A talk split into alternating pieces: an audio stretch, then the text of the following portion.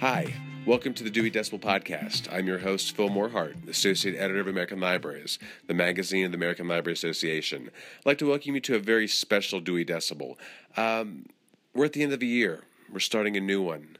And uh, if you're like me, this time of the year is, is extra busy. You have holiday festivities, New Year's Eve celebrations, uh, wrapping up projects and starting a new new ones for the new year. Um, and at the basically we're saying we're all really busy. Uh, so what we want to do is we want to take a little break from our normal podcast schedule and do something special for you. We wanted to look back, look back on the past few years of people that we, uh, the staff of American Libraries, have spoke to at some of our annual conferences and midwinter conferences. Uh, people that really wowed us with their words and memories and thoughts about libraries. People like writer Khaled Hosseini, the uh, the mind behind the Kite Runner. Alexander McCall Smith, Jane McGonigal, the, the game designer, Jennifer Kahnweiler, Lois Lowry, the author of the great book The, the, the Giver, uh, Nick Offerman, funny man Nick Offerman, Sarah Lewis, uh, Sarah Vowell, and of course uh, Margaret Atwood, the uh, the writer of The Handmaid's Tale. All of these people uh, joined us in 2014, 15, and 16 to, to talk about libraries with us. So we wanted to share some of these little clips and outtakes with you. We hope you enjoy. Uh, join us in January for a brand new episode. Uh, we're getting into Star Wars madness, so join us and we'll talk to you then.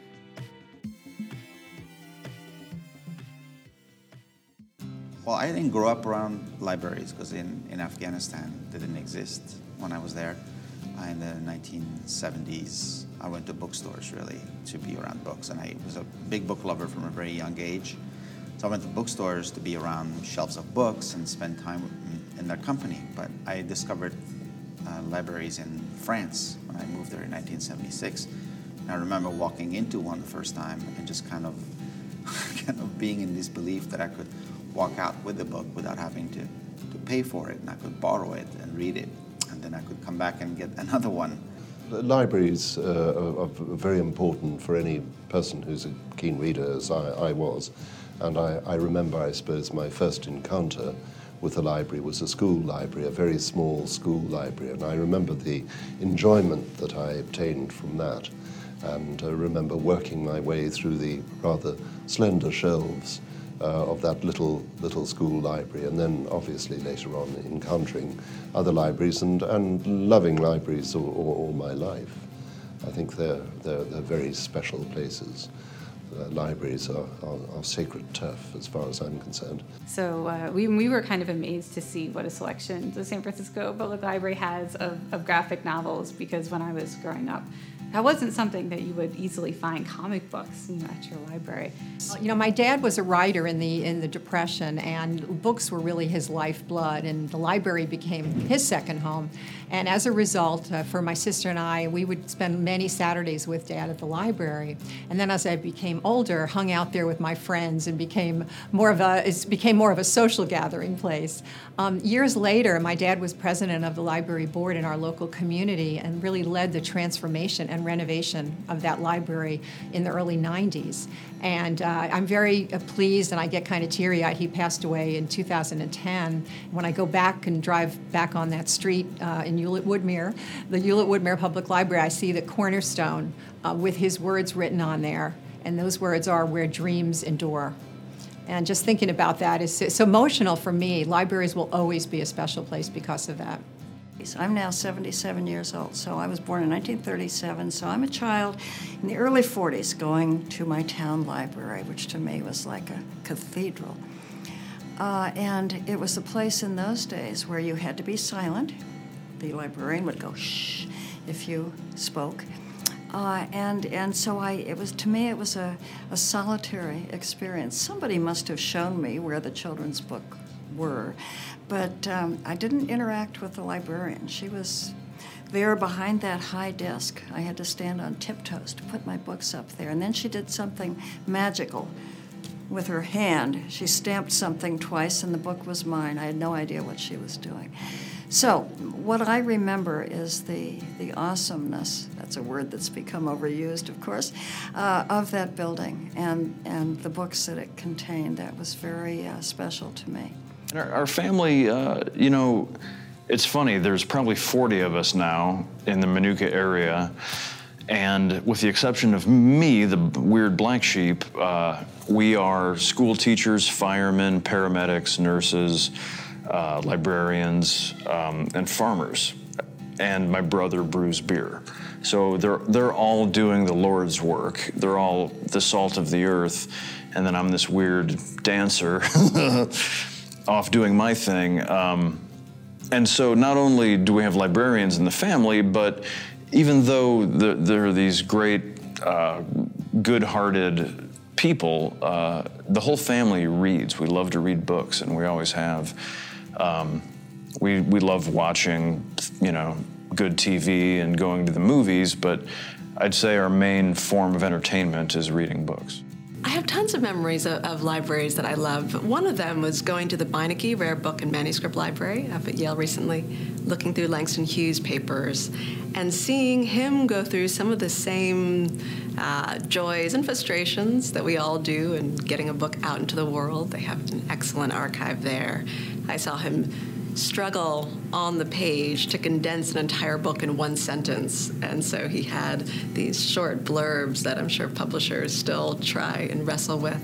But the fact that the library offered that archive for me uh, and for all of the researchers offers a sense of lineage uh, that's both empowering and, and comforting as you go through your own work. I was skipping school and going to my public library and hanging out in the stacks reading books when I was supposed to be in class. You know, I would just kind of like uh, sneak out of school, sneak into the library, you know, because I think some of them probably knew my parents, and just go like hide in the stacks and and read books. And I remember I was really I was a musician as a kid, and I remember sitting on the floor and hiding in the stacks, reading this biography of John Coltrane. It was also during the Nancy Reagan Just Say No era, and John Coltrane, who I, whose music I loved, he was a junkie, you know, and I'm sitting there reading this biography of a junkie. And stuff like that really oh i think maybe gives you a more compassionate view of people. I mean just thinking about how here was this great artist who made this great art, who was this very flawed person. And, and there was something about reading about his biography that you can't get from just listening to his music. But I just remember um, having my the admiration that I had for him just sort of reinforced. And I think I had more admiration for him knowing his story and knowing, you know, what he was going through. And it was more complicated and more human and just bigger than than like drugs bad, junkies bad, you know. And that's the kind of stuff we didn't really discuss in high school, you know. And um, so, like, it was a physical refuge to me, my town library. And especially, I think, because until I was 11, I grew up in a town without any library, including my school had no library. It had, I think, a shelf with some books on it. And so, um, as we lived out in the country and went to this country school, and then um, when I was 11, my my family moved to this college town, and we, my sister and I loved two things. We loved books and we loved to roller skate. And that first summer we were there in this college town, there were sidewalks, which we didn't have out in the country, and there was a library. And so every day we would just roller skate over to the public library, and we just couldn't believe how, we just couldn't believe you could just live someplace where you could just go to the library every single day instead of having to make this like long, long drive. Well, I was a very early reader, but um, I lived up in the North Woods, except in the winters when I lived in cities. And in the city, you could have a library. You could have a library at your school, and you could also have a little regional branch of the Toronto Public Library system. So I used to go to the Deer Park Library in Toronto with my little library card when I was nine, and that was still when they stamped the library card. And you could get out two books, and then you had to bring them back and get another two. So that was magic because when you're up in the woods, there are books, but once you've read them, you can't get any more. So I was a great uh, frequenter of that little regional library